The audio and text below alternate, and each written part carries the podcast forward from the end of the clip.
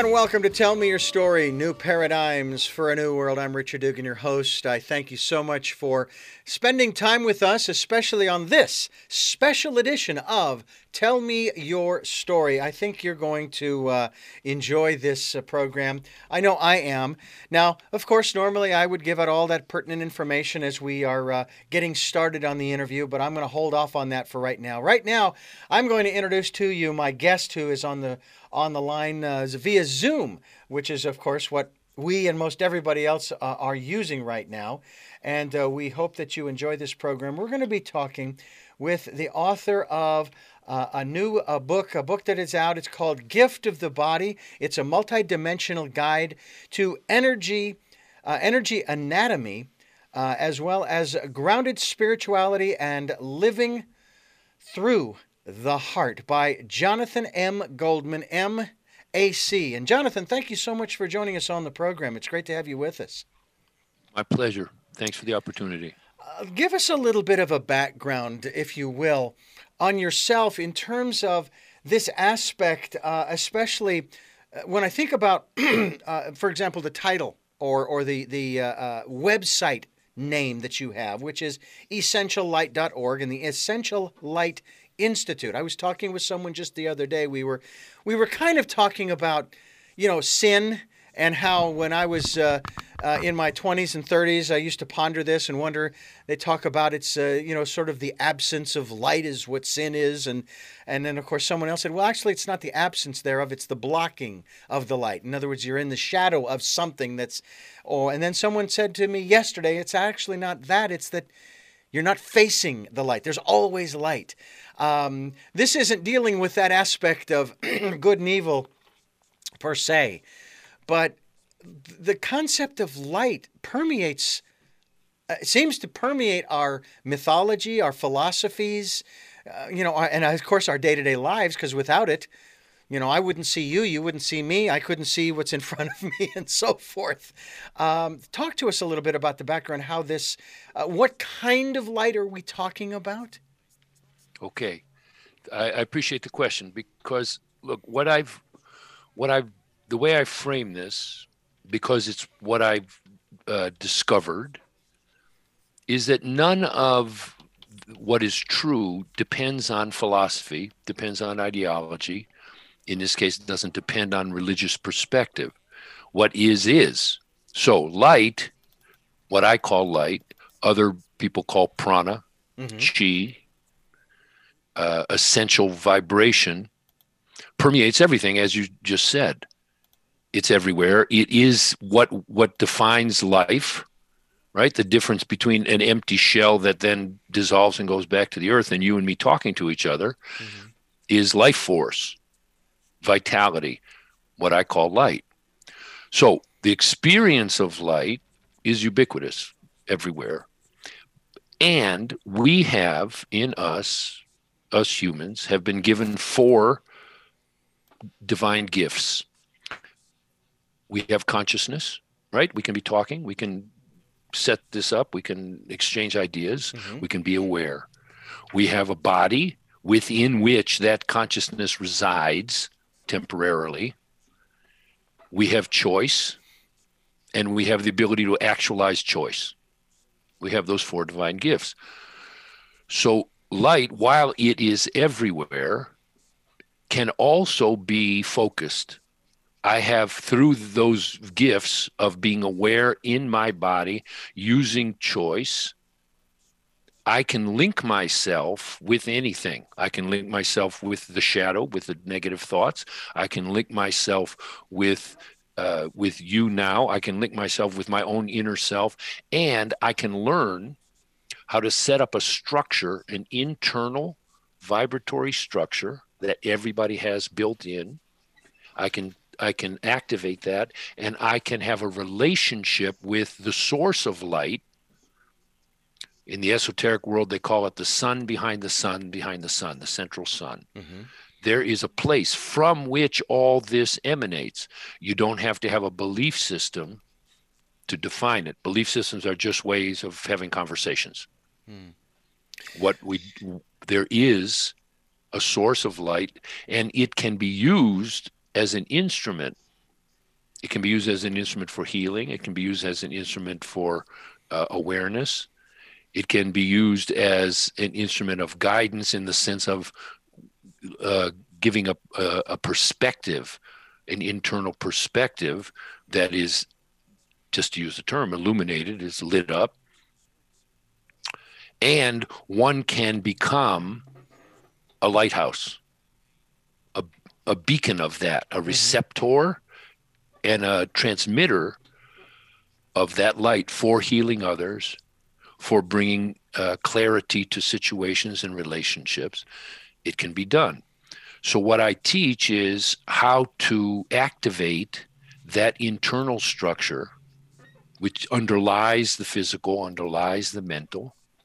It's it's it's actually quite simple, and anybody can do it. It takes some work, takes mm. some study, takes some time, like anything else that's worth achieving. Right. And we build an internal structure, and then we develop a relationship with light, a conscious relationship. Well, how did you how did your awareness, if you will, uh, come to this this uh, um, perspective, if you will, this understanding? I could say philosophy, if you will, but uh, it seems like it's it's something greater than that, if you will. Yeah, uh, like many people who come to healing work, spiritual work, uh, I had my own trauma and my own need, right? So the initial motivation was uh, I walked around as a 24 year old person uh, miserable. I my first real job, first real job I had was I worked in an alcoholic detox in uh, Somerville, Massachusetts, uh, where street drunks would be brought in the, the cops would bring in mostly men who were sleeping in doorways, who had fallen down, who were injured, and they would bring them in and they'd stay with us for a week and uh, before most of them went back out and did what they did. I was 24 years old. I was fit. I was, and it took me an hour every day of doing yoga to be able to walk. Hmm. Wow. Yeah. And that I learned later in my late 30s when I had the incredible experience of going to the mountains of Brazil to a spiritual community hidden in the mountains of Brazil, that 85% of what I was carrying, that pain that I had to yoga eyes every day, 85% of that didn't originate with me, that I was a, an energetic sponge hmm. walking through the world, absorbing, so to speak, the dirty water of thought, the dirty water of emotion, the dirty water of, of all the, you know, what is uh, on some level in this world. So the initial motivation for me was I wanted to feel better. I, I needed healing for myself. Right. Yeah. At the same time that all that was happening, I was 24 years old. Uh, I was drawn by intuition to study acupuncture. Hmm. Acupuncture at that time, nobody even knew what the word was. Right. This 1974, 1975 and I was drawn to it. I had I had a, I explained it in my book. Uh, I don't need to go into it now, but I through an intu- intuitive uh, message that I got, I searched really all over the world. There were there was no place in the United States. I ended up going to England, studied acupuncture, started practicing acupuncture at the same time that I was doing various kinds of therapies for myself. At some point, I met a Brazilian man who became my psychotherapist, and uh, particularly using bioenergetics, which is a form of therapy that releases those energies that I was carrying from the body. So I did that with him for a while. And then after we were done with therapy, he said to me, So we're going to go to Brazil. We're going to go to the mountains of Brazil. And in a, a month, we're going to do the equivalent of uh, 10 years of therapy and 10 years of meditation. What do you think? And I said, Wow, sounds like a good deal. Let's go. Yeah. You know? I had no idea what I was going to uh, encounter.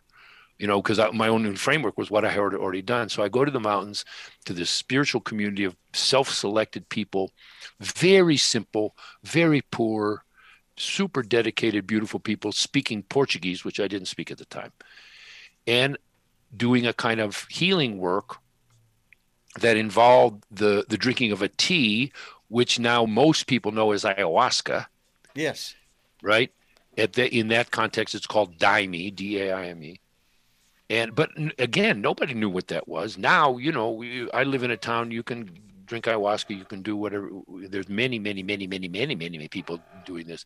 Back then, uh, 1987. Yeah. Nobody knew what it was. So I go to the there, and yeah, it was 10 years of therapy and 10 years of meditation, but it was way more than that.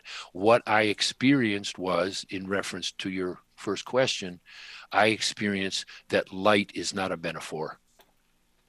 The vibration of spiritual light is not a metaphor. It's not an idea. I felt it in my body. I saw it in me, around me, and I discovered, totally to my my conscious surprise, that I have an innate, inbuilt spiritual healing talent. Mm. I had been working doing acupuncture, doing acupuncture like a like becoming a carpenter. I became I was pretty good. I was a decent acupuncturist. But that what that did was set up the internal uh, territory so that when this infusion of very very strong very beautiful but really challenging vibration was set up in my body by the combination of the the tea which is very very provocative and very intense and the ritual space held in a totally safe, spiritualized way. That combination, I was, I, I wouldn't say I was ready. I was at my edge. Mm. I, I, said, what I say in the book is I felt like I was a, a YMCA basketball player and I was pretty good. And then one day Michael Jordan showed up. and that's when you hung up the the cleat the the the, pretty the, much, the, shoot, pretty shoot, much. the sneakers and put the basketball on the floor. exactly, pretty much, and surrendered. I was like, okay, wow, this is I don't know nothing about nothing. Okay, so that opened up that channel for me. I I went back to Boston. Right, I had two small kids. I still had an acupuncture practice, but things started happening. Things started happening that I couldn't explain at all. My hands would would of their own accord seeming go and hover over people and heat would come out of them and people would get up and say, "Okay, I'm fine, thanks. I don't need to come back anymore." Right? And that had not been my previous experience. And I started being what I call guided from my own intuition, but as I came to understand also there were consciousnesses beyond my own. There were worlds that had opened. There were dimensions that had opened. Again, this, for me, this is not metaphorical and this is not woo woo stuff. Right, right. This is right. like this exists. The woo woo stuff is is making up fantasy stories to, to explain it. It just is what it is. So I started things like that. Like someone would grab my hand and hold it over somebody, and I'd just sit there. And the first, I didn't feel anything and I'd wait and wait and wait, and then it would stop, and my other hand would go, and things started happening, and my acupuncture changed, and I started seeing things that I hadn't seen before. Right. So that relationship, that visceral internal relationship that was developing, and still is this, and that was 1988. Right. So wow. th- this, whatever, you know, these 32 years later, 33 years later. Yeah. Is still developing because all this has layers and dimensions and exactly jonathan m. Goldman is my uh, guest here on the program. We're talking about the essential light. We'll continue our conversation with him here as we continue on. On tell me your story new paradigms for a new world. I'm richard dugan your host and i'm glad that you've joined us for this special edition of tell me your story.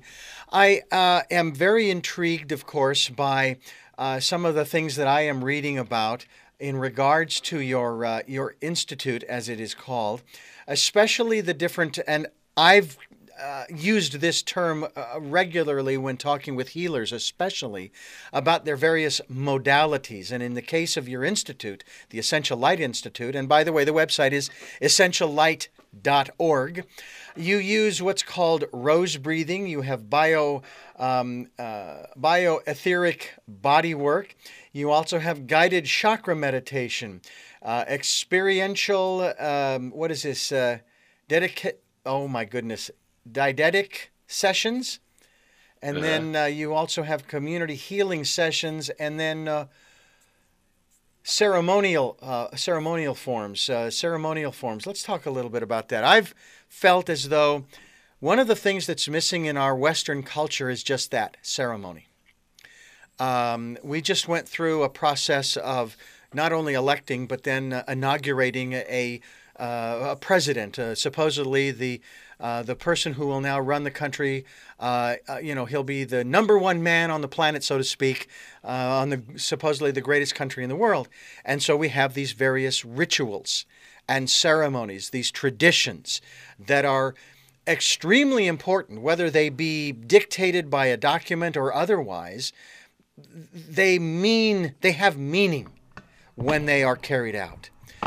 And it seems to me that whether it's transitioning from childhood to adulthood, male or female, or transitioning from a single life to a, a, a partnered life, or whatever the transitions might be, uh, and I think of the Jewish tradition of the uh, uh, bar mitzvah for the men, and I think it's bat mitzvah for, for the women. Uh, they become men, and in in olden days or in days gone by, that really meant something. And when you were went through that ceremony, they treated you like a man in certain tribes around the world. When they would hold those kinds of ceremonies where they take the boys out into the wilderness, they were coming back as men, and that's how they would be treated. But it seems like here in the West, we've we, we haven't maintained, retained, or created those kinds of things that are so, I think, important to maybe define them, but also that bring about certain aspects of our being through those ceremonies. Is that what are your thoughts in that regard? And then I would like to talk about this whole aspect of the ceremonial forms uh, that are employed uh, uh, there at the institute. Really interesting uh, question that you're asking, Richard. Look, we we we made a decision, so to speak, collectively in this country, particularly, where we separated out religion and secularism. Right? We sep- we Yeah. we said we think it's going to work better if we leave that to itself. We leave each of those to their to their own province. But okay, every every every decision has consequences, and one of the consequences is we have uh, relegated, we have despiritualized life. Right. In other words, what I said originally, there are uh, it, you don't have to be a committed, believing religious person to actually experience spiritual reality because spiritual reality is real Mm-hmm. right? You don't need that vehicle. It can be useful. So we separated them, and what we've lost then is exactly what you're saying. We've lost the the the fusion of the spiritual, spiritual meaning communing with something beyond oneself, beyond one's obvious person and surroundings. Mm-hmm. So we, we that has been uh, relegated to these little pockets Yeah. religious pockets. And because so those other cultures that you're referring to there is an integration of that. And that also has has some uh, difficult consequences because there tends to be a dominant religion that dictates everything. And you know we see the, the those results too. So that's what i see is that we've lost that uh, the richness. The purpose of ceremony is to create a, a collective safe space for experience. So the bar mitzvah, actually, the other day, I'm 70 years old, I found pictures stored away in a closet of my bar mitzvah party, Mm. when I was 13, right? So I was sitting and going through, oh my God, I remember this, I remember this. What's the purpose of that? Is for the collective blessing mm-hmm. of that person, that young person, to enter adulthood. Yeah. Right? It's a collective. The wedding. A wedding is meant to bless this. Like let's let's everybody be the ring that binds these people together so when you know inevitably when they have to go through the craziness of being married they have some some uh, uh, uh, momentum and they remember yeah right so all of these so this the ceremony that that we do which we learned which i learned from being going to the uh, amazon jungle which i learned from those people in the mountains of brazil which was near rio and which then we've practiced for these 30 years, is meant to create a safe, vibrationally in uh, have in vibrational integrity so that people can let down and let that experience in of what we call dropping the veils right? We live veiled. We live in this world. We're meant to be humans mm-hmm. with a, a, human body doing human things. Yeah. But part of the the uh, what has happened from that separation of spiritual and secular is we impose the idea that the veils are are there's nothing on the other side of the veil so why bother looking? Yeah. Right? This is all right? There's an expression. You know what you see is what you get. What we forget is we have the ability to see other things. But dropping the veils is a serious business. Dropping the veils is not, there are people that, and I'm not supportive of this, who just, um, I, I talked to somebody yesterday. He says, "Well, you know, last week I took mushrooms, and and then I'm going to take this other thing, and then I'm going to smoke some marijuana, and I'm going to blah, blah blah." For me, that's too cavalier. Dropping the veils is a serious thing. We're meant to be humans having a human experience, and so to then invoke no i want to see more i want to open to other realities i want to open to the other realities inside me primarily and i want to open to uh, these other vibrational realities. That's serious business for me. And so we create a space that is held very well professionally if you want to call it that. We know what we're doing. We have assigned uh, jobs within that. And we make sure that everybody who comes is well tended, well vetted, so that they're so that it's appropriate, taken care of, has the has the uh, uh, opportunity to drop their veils and see what's on the other side, and then recoup themselves so that they can process the experience afterwards. It's interesting that um, I, I'm curious when you had your bar mitzvah at the age of 13, were you treated any differently afterwards? Not really. Yeah. And I'm sure that bar mitzvah took place here in the United States. Whereas yeah. I would bet, and, and then again, I'm just I'm theorizing because I've never been there, I've never experienced this, that if you were had been in Israel, for example, um, and had your bar mitzvah, I'm not sure they would have treated you any differently than before. Uh, and yet, if you were to go back centuries, that probably was different that they did. I remember reading a story about a, a, an African tribe.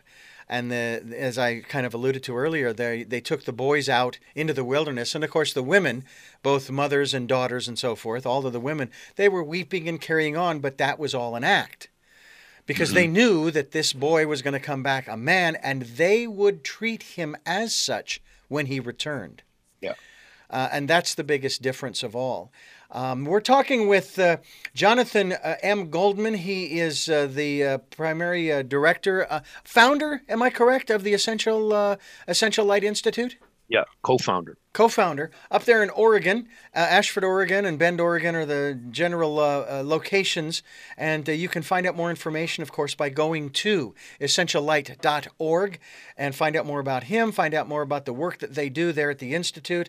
And Essential Light at, at, blah, at Essential Light Institute, uh, they believe that healing starts with self-awareness. And as we continue here on Tell me your story, uh, where we bring you uh, uh, choices and knowledge of those choices to help make your dreams come true. We hope that you will continue to listen. I wanted to ask you a little bit about the the uh, uh, concept, if you will, um, if you if you want to use that term, uh, of the, the the aspect of healing. Now, when I've had people on who are healers and they use the, very, the diverse modalities, if you will. I myself happen to be a Reiki master. Uh, mm-hmm. Was trained with my wife. Uh, good heavens, twenty more than twenty years ago. Let's put it that way. and um, the question that I raise stems more from what I experienced at the Christian station I worked for back in the 80s and early 90s when they would have uh, people call in to uh, seek prayer. They had these programs where people would uh, call the phone number and they would say, Here's the, my condition. Could you pray for my healing? And what that spurred in me after being trained as a Reiki master was the question what is healing? What does that mean? Because um, my training as a Reiki master uh, led me to give an absentee healing to my uncle, my father's brother, who uh, eventually passed away from his cancer. But before he did so, and after we had sent him the absentee healing, uh, he threw his medications across the room out of frustration and anger, got in his wheelchair, wheeled across the, the family uh, compound to where his son lived. Uh, they had, I guess, a, a time of uh, uh, father son bonding and closure, and shortly thereafter he passed. Well, you know, some would say, well, something went wrong the, the energy that you sent through the Reiki uh, didn't work. And of course, I was taught that's not the purpose of the energy that we send. The purpose is to give that energy through us to that individual or that situation, and it will be used as that person sees fit, not as we see fit. In other words, it's not our intentions. Our intentions are to send the energy, to facilitate that person's intentions. So let's talk about your concept of healing. What is it? I like the story. Look, here's what I would say about that story. The purpose of healing is to reestablish harmony. Right? In other words, we are we are designed to be internally harm, harmonious and to be in harmony with nature, of which we are part, to be in harmony with our inner self. There are a lot of we we exist in many levels.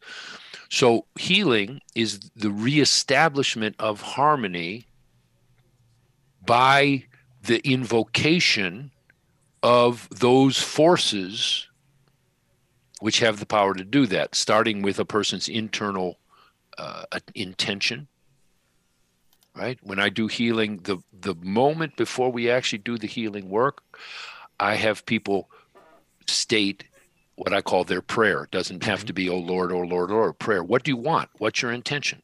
Given all that you know about what's going on with you we've had this conversation and we've reached a point of clarity as to what's going on. What do you choose? Again based on those those original what i said those four gifts. Mm-hmm. so that's number one Number two, and people inevitably, they're and what I do is I have them frame it positively. Don't frame it negatively. Don't frame I don't want this pain.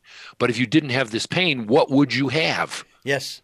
Oh, I would have uh, my my life would be in harmony. I would be who I really am. I would have the ability to, you know, like that. So that's number 1. Then it depends on the the modality the various forces are called to do the healing. Mm-hmm. I don't mm-hmm. do the healing. Correct. I don't know how to do distance healing. When you did that distance healing for your for your uncle, what you what did you, you don't know how to do that. I don't know yeah. how to do that. But somehow we ride the electromagnetic connection between all life. Yeah.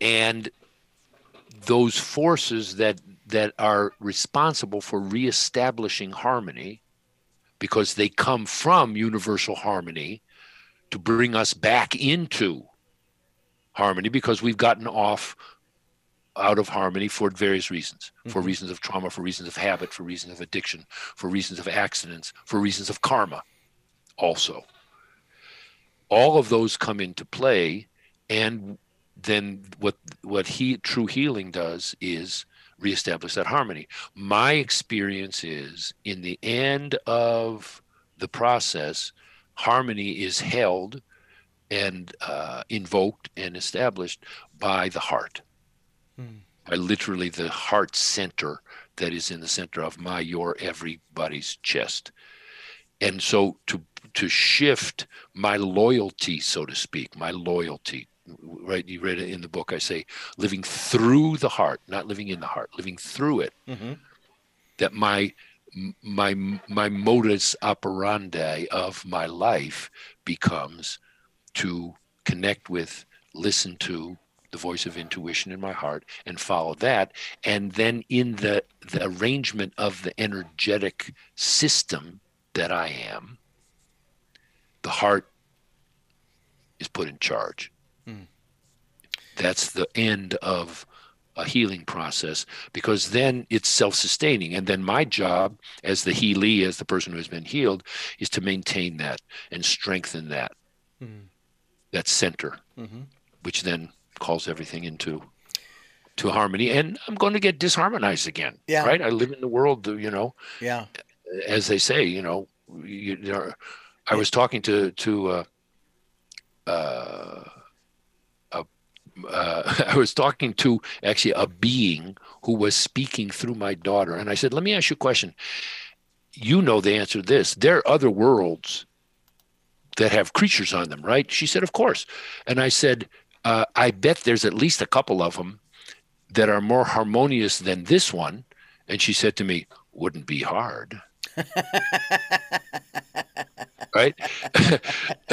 so we're we're we are we are sensitive creatures. We are in yeah. touch with uh, with our environment, with the with the world. We're going to get disharmonious again. Yeah. So then healing becomes a life path. Mm-hmm. Healing becomes an empowered, centered in my heart life path so that I become my own healer and my intuition guides me.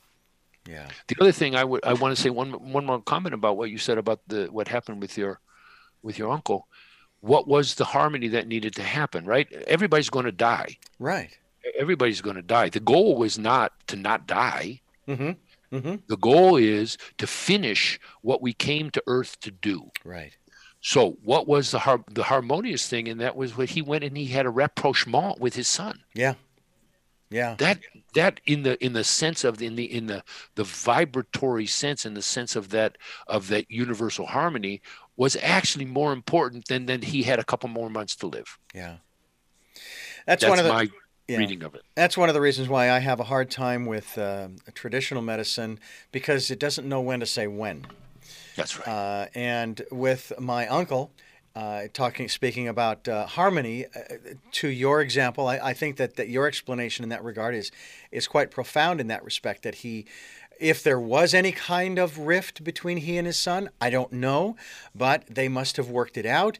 If there wasn't, then it was just a time to say, hey, you know, I'm I'm going to be leaving soon, and I'd like to impart to you maybe some wisdom, or maybe we'll have some fun and some laughs. Uh, uh, you know what? I don't know what transpired there. All I know is that as as you uh, kind of overlay that with with your explanation, um, there was uh, a further uh, furthering of the connection between the two of them, and then he was then harmonized by leaving that body. Yeah, he was no longer in. If he was in pain, he was no longer in pain. It's one of the interesting aspects, uh, and I had an experience at the at the Christian station back in um, I don't know, it was maybe the late '80s, early '90s. I was born legally blind, uh, 2,400 in my left eye, 2,200 in my right. Uh, in 1996, I had a lens implant in my right eye, and now I'm driving. But at that time, uh, I was uh, I was wearing glasses, uh, not real thick ones, but glasses. I was using magnifying glasses to to cue up records sometimes and do all of the things that I would do, that I'd even do today. Uh, I even miss some of those days of the of the China marker and the razor blade and so forth. And uh, we were doing a prayer program, and uh, the people came into the control room following the show, and they said, we'd like to uh, we'd like to pray for your healing. We, you know, we'd like to lay hands on you and pray for your healing. Now, bear in mind, this is where I was at at the time, and I said, uh, I, I, appreciate what you want to do, uh, because the way they phrased it was like that we want to restore your your eyesight. Well, the problem with that was that they would restore it back to the way it was when I was brought into this world, which would have was even worse than than it was then. so I said no. I said I appreciate it, but my purpose in life is not to be healed. My purpose in life is to serve, to, to do what I'm doing for you, uh, and, and so forth. I can't stop you from praying for me. And again, I do appreciate it. Uh, God knows where I live. And hey, I'll even take a collect call. Okay? I mean, again, this is this was uh-huh. this was where I was at at the time, and because some people have said, "How could you refuse for to have them pray?" I said, "Well, I actually I didn't refuse because I can't stop them. If they're gonna if they're going to, they're going to." But I just I, I was in touch with uh, and aware of what my life's purpose at that time and even to this day was and is. That's part of where you come from and where you want people to come from when they first recognize that they want healing. There's that self awareness, isn't there? Yeah, because it also strikes me, uh, Rich, that you were in touch with, you said your life purpose. And if you're born that way, that in my world, I would call that a karma you came into this world to learn through mm-hmm. the body that you were given. Right. And for some reason, and look, interesting. I have a. It's not the same, exactly the same. But when I was eight years old, I had an operation on my left eye. My mother thought I was cockeyed. When I was 15, I almost went blind in my left eye. When I was, uh, uh, and it came back mostly. Mm-hmm. So and right, so I was born in 1950. So we're talking about when 1958, and then uh, uh, 1965, 1994. I was sitting in Brazil, in, on a log, in a big open room with a cement floor, 250 people in a ceremony meditating mm. and praying.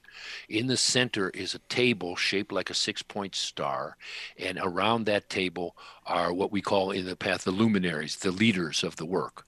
And I know that they are having visions and seeing things that I can't even imagine. And so, because I was raised Jewish, Jews get to we get to uh, argue with God. argue with God, right? right? Uh, uh, uh, like Catholics, Christians don't argue with God because you're going to go to hell. We argue with God. So I'm there, I'm bitching to God. Mm-hmm. And I'm saying, I want to see. I want to see. Uh, how come everybody sees? Because somehow in the spiritual world, is seeing is better. I want to see. I want to see. I want to see. Blah blah blah blah blah blah blah. And an energy comes through the top of my head like a plunger mm-hmm. on a on a syringe and forces my my consciousness to the center of my chest. And a voice says to me, clear as a bell, "When you live here, you'll see everything." Mm.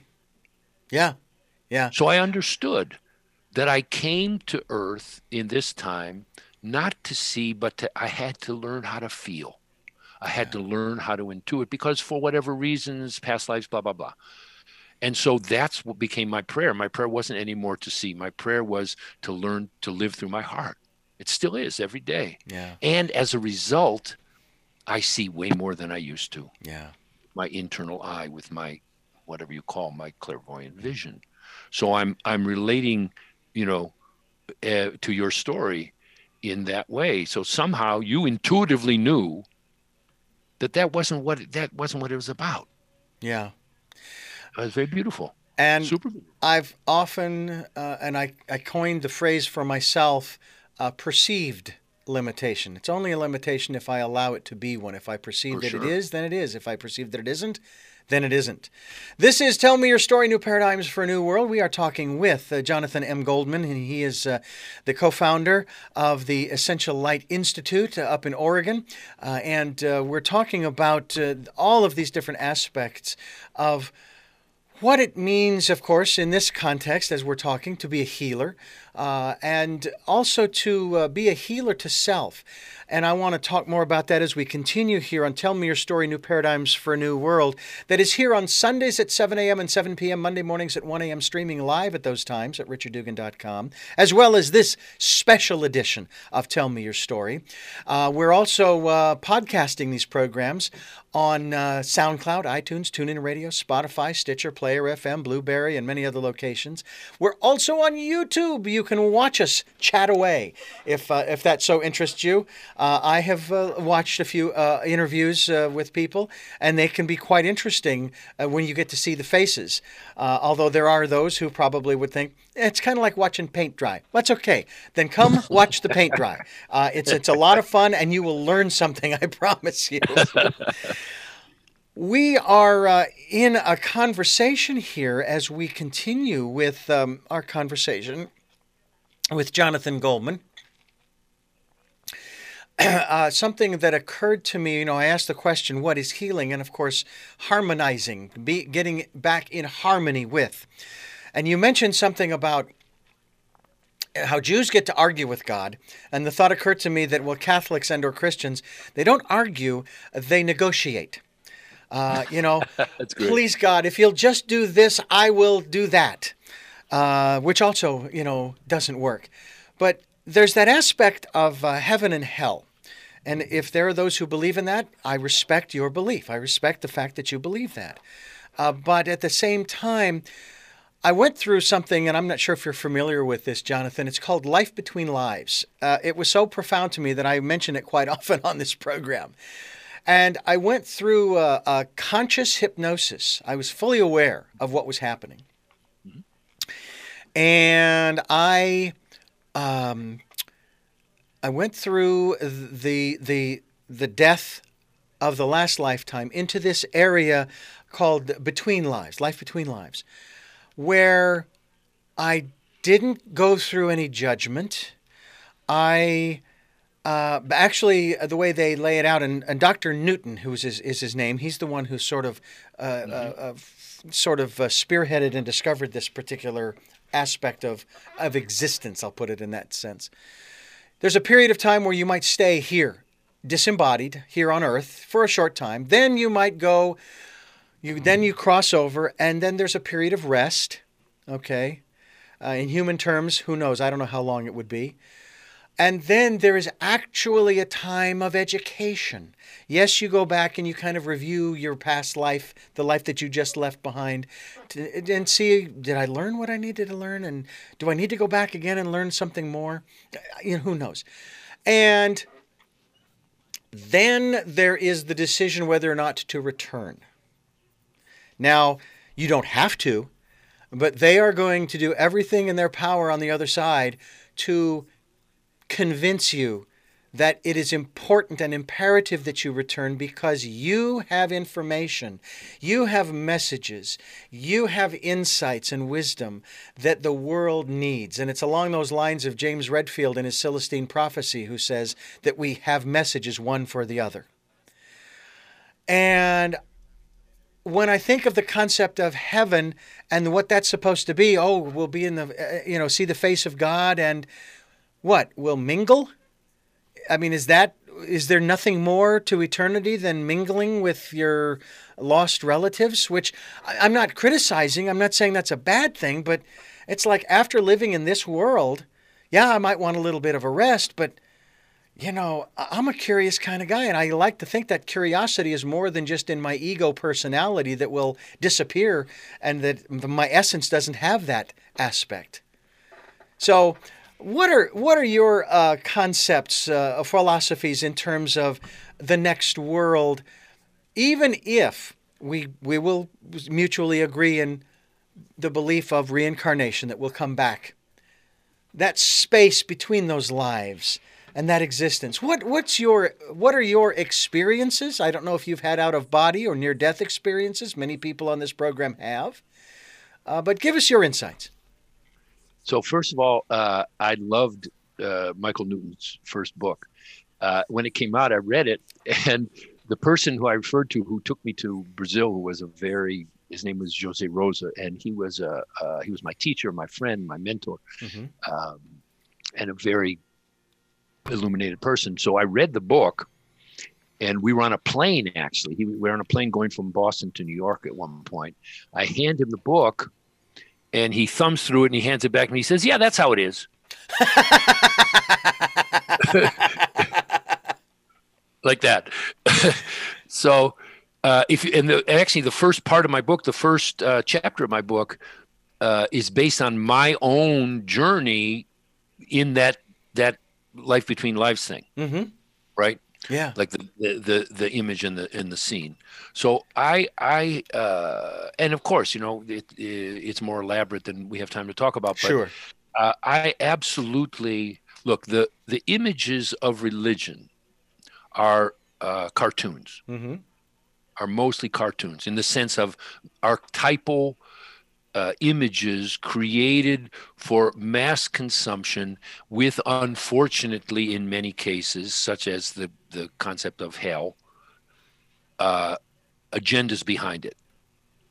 M- right? Every everything that is channeled by a human being comes through a filter of that person. And we all have our prejudices. We have cultural prejudice built into us right? What i call prisms Mm-hmm. filters we have filters. So based on my pre my uh, preconceived notions the interpretation of something that is pure and it, it, it comes from a pure place is going to be twisted. It's always going to be twisted a little bit. I, I accept that. I accept that when I receive something and something comes through, I do the absolute best I can to make it as pure and as unsullied by my own filters as possible. But I always give that caveat, Yeah. right? So I, like you, I have that. Um, I have that that same experience, the same vision. I get to see for some reason, everybody has their thing. I get a lot to see people on the other side. Mm. It happens in dreams, super clear. And sometimes when, you know, people will die, and uh, particularly in a ceremony, get to see their transition. And it, it it's it's what you say. There's a there's a period of of hanging around the earth, and there are people who, because they don't know that they're dead or they die traumatically, they can hang around for a while Yeah. you know, and people call them ghosts and whatever, but they're they're they are confused. And there are spiritual works that and some people are given this job to help those ones get oriented, get oriented to what you're saying, get oriented to the to the program Yeah. of review, Mhm. rest. There are hospitals on the other side. This is one thing actually that Michael Newton also came out in his stuff. But there are hospitals on the other side. People who, uh, I'll give you an example. My mother in law, who died and she had uh, dementia, and also on earth, she was. She wasn't a she wasn't mentally ill, but she wasn't a happy person, and she had lots of things to resolve, and and which she didn't. When she went to the other side, she actually went to a mental hospital, a kind of mental hospital, where she could rest, and she was just treated so tenderly and so happily, and could recover. Her soul could recover from what was actually a pretty traumatic life on Earth. And then she went on to the review and whatever was going to happen for her. Uh, and I got to see that. I came to me in a dream, was super clear, and um, so I think the and I also agree with you. I don't think we just go and you know romp in the Elysian fields. I don't think that's what it is. Each one of our souls has a particular uh, proclivity. Mm-hmm. So, my I am a student. I'm a student. I'm uh, I am a, a, a learner. That's how I characterize myself here. Yeah, okay, I'm a healer and I'm a teacher and blah blah blah. But really, I'm a student, and I am that there also. Mm-hmm. I'm studying spiritual things. I'm studying esoteric things, and then I come back to this life, And my job in this life is to keep learning, keep learning, keep learning, to let go of all the concepts, to let go of all that religions. I've done religions many, many, many times. And to step into something that is more, I experience as more, more archetypal, more pure, more beyond all those concepts. That's my job in this life. And then to teach that. And then I'll go to the other side and I'll realize how much stuff I got wrong. Yeah. Well, I have to say, as we're talking about this, that what comes to mind now, uh, and you've probably seen this more than once, uh, is a wonderful film that's 30 years old, but I think still stands the test of time, called Defending Your Life with Albert Brooks and Meryl Streep. For sure. Great film. And I want to be Meryl, uh, who goes to the other side and is just having a blast doing whatever she wants, eating whatever she wants, having those incredible experiences, instead of Albert, who is scared out of his mind that if he answers wrong in these reviews, that he'll be cast into the lake of fire. When in fact, all they're doing is trying to get him to watch and and give give them some insight into what he went through, what he experienced. It, uh-huh. it wasn't it wasn't Judgment Day. Now, uh, I myself uh, in in dealing with that concept. Okay, I have. Um, I, I, came up with this many years ago, and this was even the late years of the Christian Station uh, stint that I did. I came to this conclusion for myself. And again, everything that I refer to in, in, in, my observations and opinions are for me. I don't put these on other people. I'm not saying it's the truth, it's just where I'm at. If there is indeed a judgment day where I stand before God to justify getting into heaven. Uh, I have two responses for the Almighty. First of all, I hope it's Bruce Almighty. Uh, that would be fun. But uh, the first one is uh, I I did the best I could with the life you gave me, and if it doesn't measure up, uh, quite honestly, there's nothing I can say or do at this point. Now that I'm dead, that's going to convince you to let me in through the pearly gates where St. Peter is getting ready to put the hand stamp on my on my hand. So, you know, my fate is in your hands. The second response is you being all all-knowing, omnipotent, omniscient and omnipresent. Uh, you knew that this was going to happen. You set this all up from the beginning. So, in the final analysis, this is all on you, not me. And I don't mean to be blasphemous or disrespectful, but that's where I'm coming from if that is true, because there's nothing I can do when I'm dead and gone. And then we hear this all the time. Did they did they make a, a deathbed a deathbed uh, salvation? Uh, did they find Jesus uh, before they passed? Yes or no? You know, kind of thing. Well, you know, I, I was asked that. I was talking with someone years uh, during that time, and uh, I says, "Yeah, you know, uh, um, I'm on my search." And they says, "Well, once you found Jesus, your search is over." And I looked at them. I said, "Well, actually, now that I found Jesus, my search has just begun." And it continues as a metaphysician, as I like to call myself. So that's kind of where I'm coming from. From from uh, do you, how much of your how do I put this? Is it Jewishness or Judaism? Uh, how much of that is still a part of your life? I am, I was born into that. I have it in my bones, in my blood. Mm-hmm. I am a, uh, I've never rejected it. A lots of things in my personality and my perspective come from that. I'm totally interested in it. It's not my present uh, spiritual affiliation. My mm-hmm. spiritual affiliation is with the spiritual path that I met in the, the mountains of Brazil that I encountered in the Amazon forest. Mm-hmm. It's called the Santo Daime. It's a it's a spiritual path located in the, the Amazon forest. And trust me, it's not anything I ever thought I would be involved in. Uh, it's basically uh, the way I put it is it's a, a an esoteric Gnostic Christian path. Mm.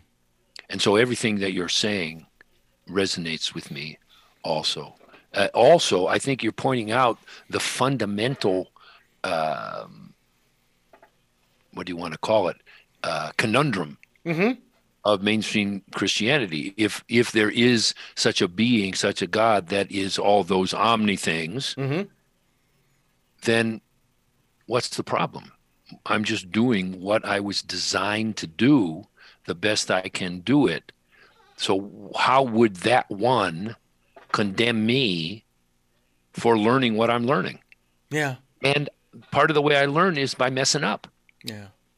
If we don't mess up, how are we going to learn? You know, if we never make it, you know, uh, if I don't make any mistakes, uh, and it, and even what is a mistake? My mistake is Yeah. falling short of what God in me would do if God in me was fully, completely manifested, embodied, and present. Yeah. Yeah. I I have been so intrigued by my path and my search in that my search sort of began more so at the age of 17 when I read Autobiography of a Yogi. Mhm. And over the last uh, 43 years, I actually have the math right this time. actually, it'll be 44 probably uh, this summer of 2021. Um, as I have studied and read and researched and done all of these different things in many different areas, I was a Baha'i for a short time. Uh, I am still uh, working to study uh, uh, um, the Muslim faith, Islam, uh, from the Quran. Uh, I'm also interested in Buddhism and and in the, the the various philosophies that are that are a part of this world, and finding that you know those common threads, which they're they are there.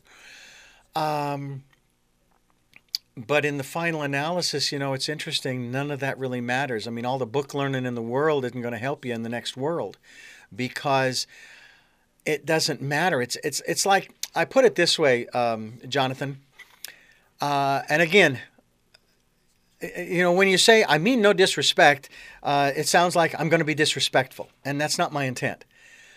but the concepts of freedom and liberty and uh, property ownership and all of those things that uh, make up what is the um, American philosophy, if you will, from a from a, an institutional documentary, a document oriented uh, life, uh, is neither good nor bad. But in the final analysis, from the spiritual or metaphoric, uh, metaphysical, beyond the physical uh, experience, they're irrelevant. You don't own anything.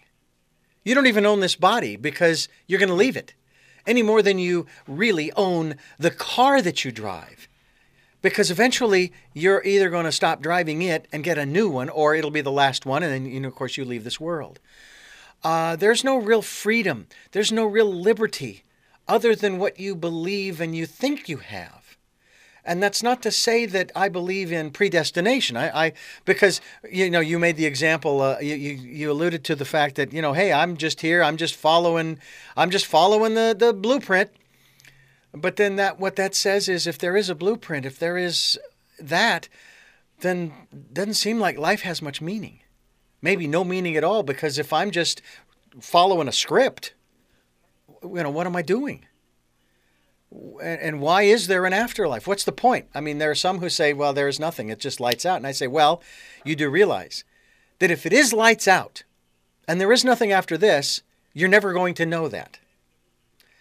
But my brain that I was given by the Creator, whoever he, she, they is, are, um, tells me that there's something more because it, it just doesn't make any sense to me that we go through all of this and we go through all of the foibles and the mistakes and the successes and, and the experiences and, and the friendships and the community and then there's nothing? It's just uh, that just makes no sense to me. Yeah, it's absurd. it's like studying for uh, to become a nuclear power plant operator but there aren't any. Huh? Excuse me I let me agree. let me ask you about uh, what you uh, now. you began your search, if you will. I was 16 at the time you started your search in 1976. That's what I will call it, okay? Uh-huh. But I'm curious as to what kind of work job you had before diving in headlong into this incredible world that you now have actually you have you have co-created. Yeah. What what work I did before? Yeah. What what what kind of were you a, a bricklayer? Did you were you an accountant, a Well, I lawyer? did- uh, what I said really, you know, I did lots of different things. I worked in. I lived in Boston, right? So I lived I worked in the, the what they call the Harvard Coop, the the the Harvard bookstore, blah blah Mhm. blah. And then I worked with alcoholics, which showed me uh, that job ended actually when one day at three o'clock in the morning, uh, the cops had brought in a, a guy who was violently drunk, and um, I was literally rolling on the floor with this guy, holding him, and he's screaming, cursing at me, I'm going to kill you. And what I was saying inside was, not before I kill you. and I thought, oops, I'm done. Hmm. I'm done. I'm Mm. burned. I'm burned. Right. Uh, and then that led me to the to starting acupuncture. So I started uh, studying acupuncture when I was 25 years old. Mm. So really, that was because I was always looking. I was looking. I was looking like, what, Yeah. do- what do I want to do? And I had a thing. Always, I wanted to be like on the forefront. I didn't want to do what was assigned to me. What was assigned to me was to be a lawyer because my father had been a lawyer and all of that.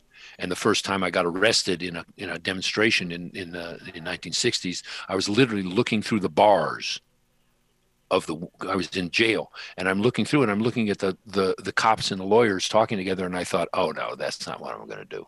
I know which side of the bars I'm on." right? I like that. That's very good. That was, it was literally that was my thought, Yeah. you know. And I, I was 19. I was I wasn't even 19. I was 18 years old. Yeah. So that started, and then that started this this, this quest that I didn't even know was a quest. Yeah. and it was always guided, always like following intuition. Uh, I want to refer to something you said, right? I don't think there's a blueprint. There's an outline. Okay, I like that. I like that. That gives us a little bit of uh, supposed freedom. No, we do. I think we have lots of choice, but but Yeah. what we are choosing about yeah. is laid out for us. hmm But what we choose, no, what kind of a game would it be if there if if it was a phony choice? It's not a phony choice. It there are choices. I've had choice points. You have everybody I meet. hmm like okay well you know well i and the, but the trick is of course most of the time we have to choose without without uh, nearly a full uh, information And that's why I encourage people to use their intuition. And when I talk about that, I also talk about the decade of perfect vision called the 2020s, which I encourage people to spend the time over the next nine years or eight and a half years, whatever it may be, but beyond that as well, going within, not only to find that quiet, still, calm, peaceful place where they can uh, refresh, rejuvenate, uh, you know, just recenter but also to listen to that still small voice. I've even had experiences, which I'm sure you have had too, where I am being prompted to go a particular direction and I'm sitting there going, Really? That's going to take me so far out of my way. And I will actually, I did this once. I actually continued down the road about a half a mile and it just wouldn't go away. Now, it was still my choice. I still could have continued the way I was going. I turned around. I went back. I made the turns that I was asked to make. I got back on my original path once I had finished those turns, and I got to work. I have no idea why I was being prompted. Other, the only explanation that I personally can come up with is we're just checking to see if you really trust us. Okay? Yep. We just want to make sure that you believe what you're telling everybody else.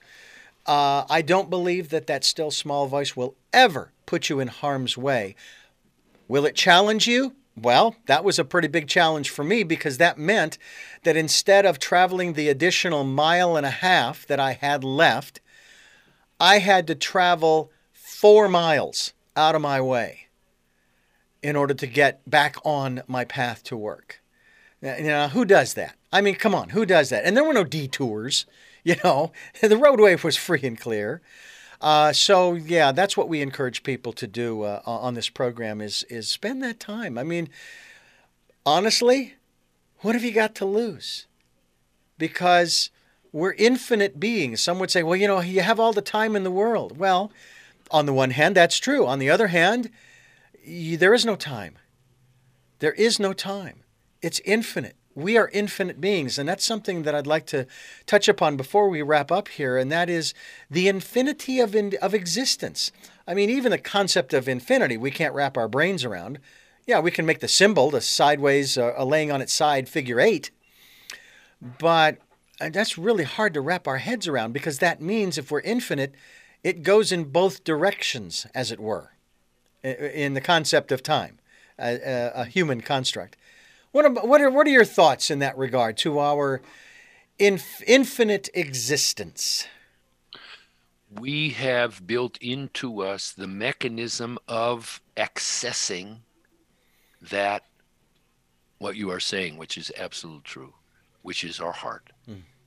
The heart has the is built into it the the vibrational forces that come from and link us to infinity.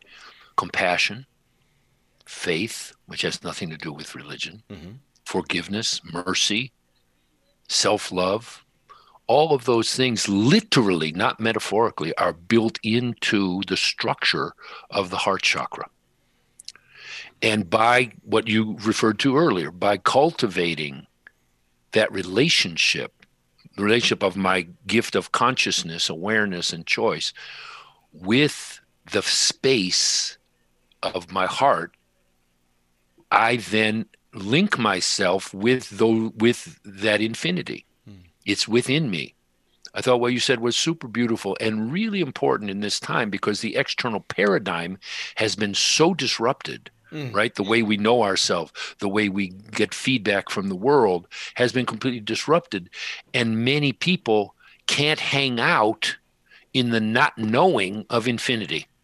Because infinity is like, there's no knowing there, you're just there You're just there.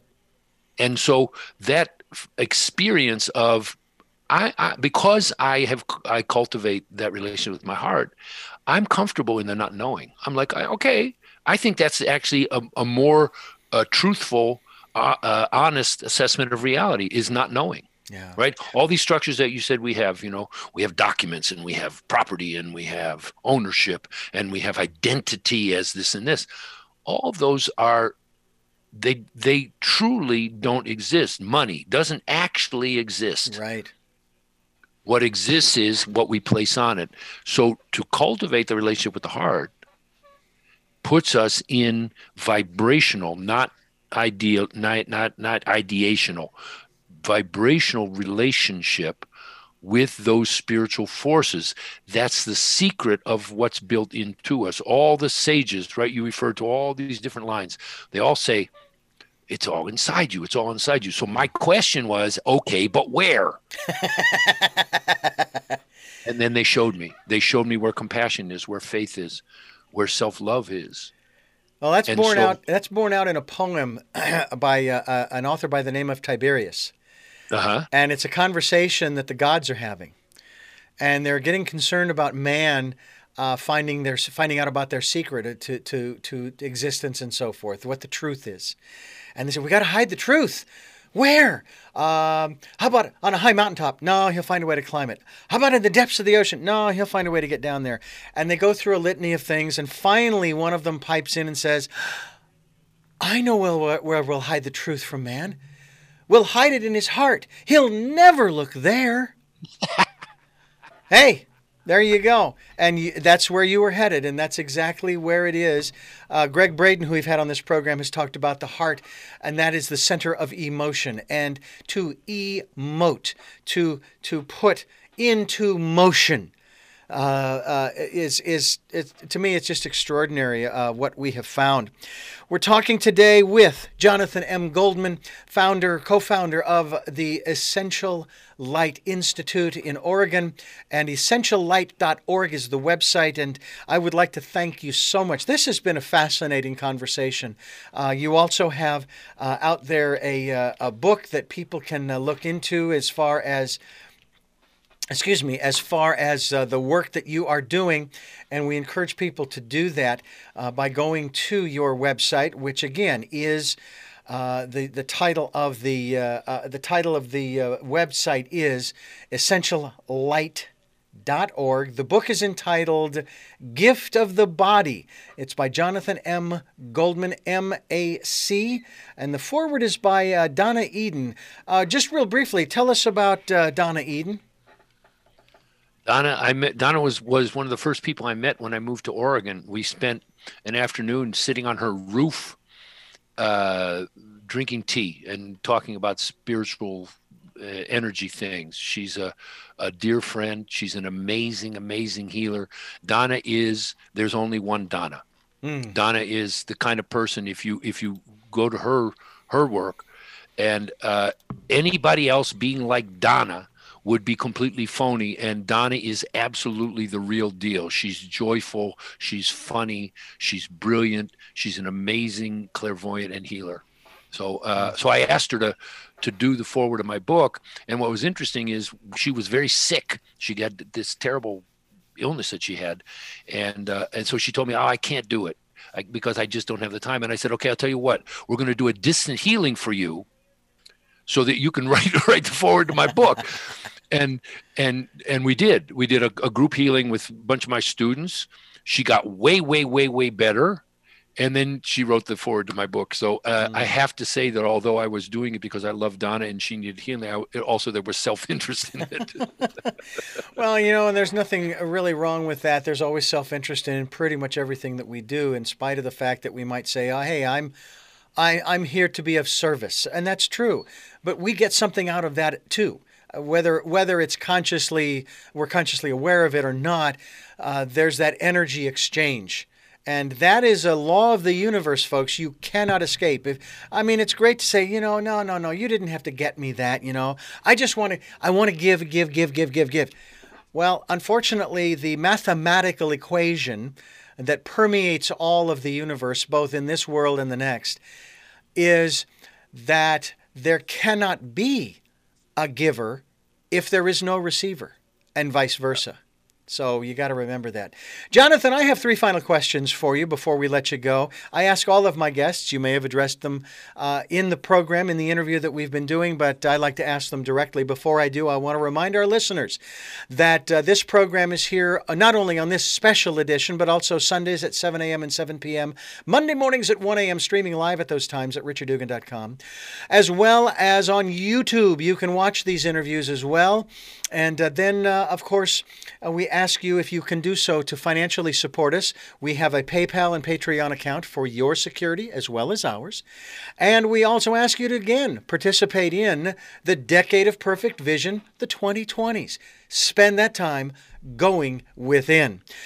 And to that, we now go without, or uh, we go to our guest. And the first of the three questions that I like to ask Jonathan are who is Jonathan M. Goldman?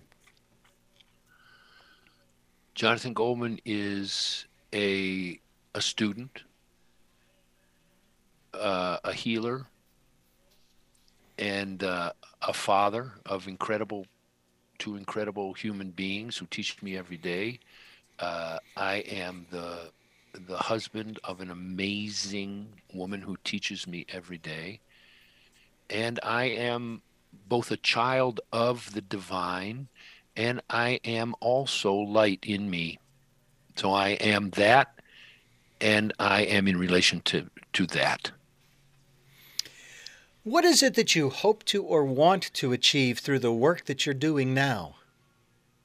I want to teach people to firm themselves and activate the space of compassion and truth and intuition in their own hearts so they can be empowered uh, they can have the answer to that question of where are where is my own self? Who am i from the inside? I don't teach people i have a method that i teach of, of healing but that's not what i'm teaching. I'm i'm teaching people to awaken in them what i feel so blessed and fortunate has been and is awakening in me. Mm. And finally what is your life's purpose? To do that. My life's purpose. Well, my life's purpose is uh, apropos of the, the thing you said earlier. I have my own. For me, to learn that, to learn through my allegiance to my heart that everything is can be healed everything is imperfection but to learn that and embody that that's my internal in in for me mm. uh, to leave this life having resolved everything that i came to learn and everything i came to do and externally is to what i call embody bring and teach the light of christ hmm. one of the other aspects of beyond religion mm-hmm the what I call the Christic light. I'm sure you call it yeah, the same. Absolutely. Embody that and teach it and show that that is what is the salvation of humanity. Yeah. Is linking through the heart with that because that is beyond ideology, beyond concept, beyond religion, beyond all the opinions and the criticisms and all that. That's where we all are. Hmm. That's that's what I hope to teach. In my little way in my little corner there's many people you're one of them teaching the same thing. Thank god right? Imagine imagine if it was all up to you it was all up to me we'd be the whole thing would be screwed. It'd be messed up.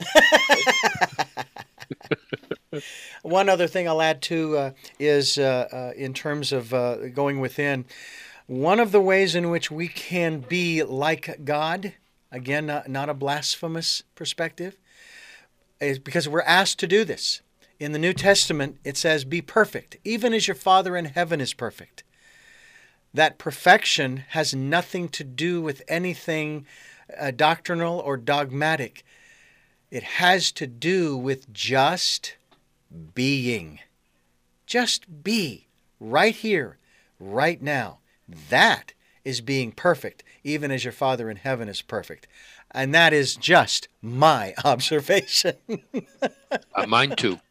Jonathan, thank you again so much for joining us. This has been a uh, this has been a blast, and I look forward to having you back again to talk more about these things uh, and your institute.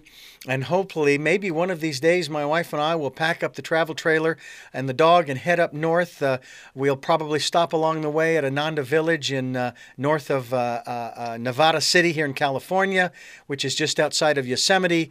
Continue on up because we're looking to looking to see more of the redwoods and the forests and and, and the coastline along the uh, the western coast of the United States. So hopefully we'll get a chance to see you.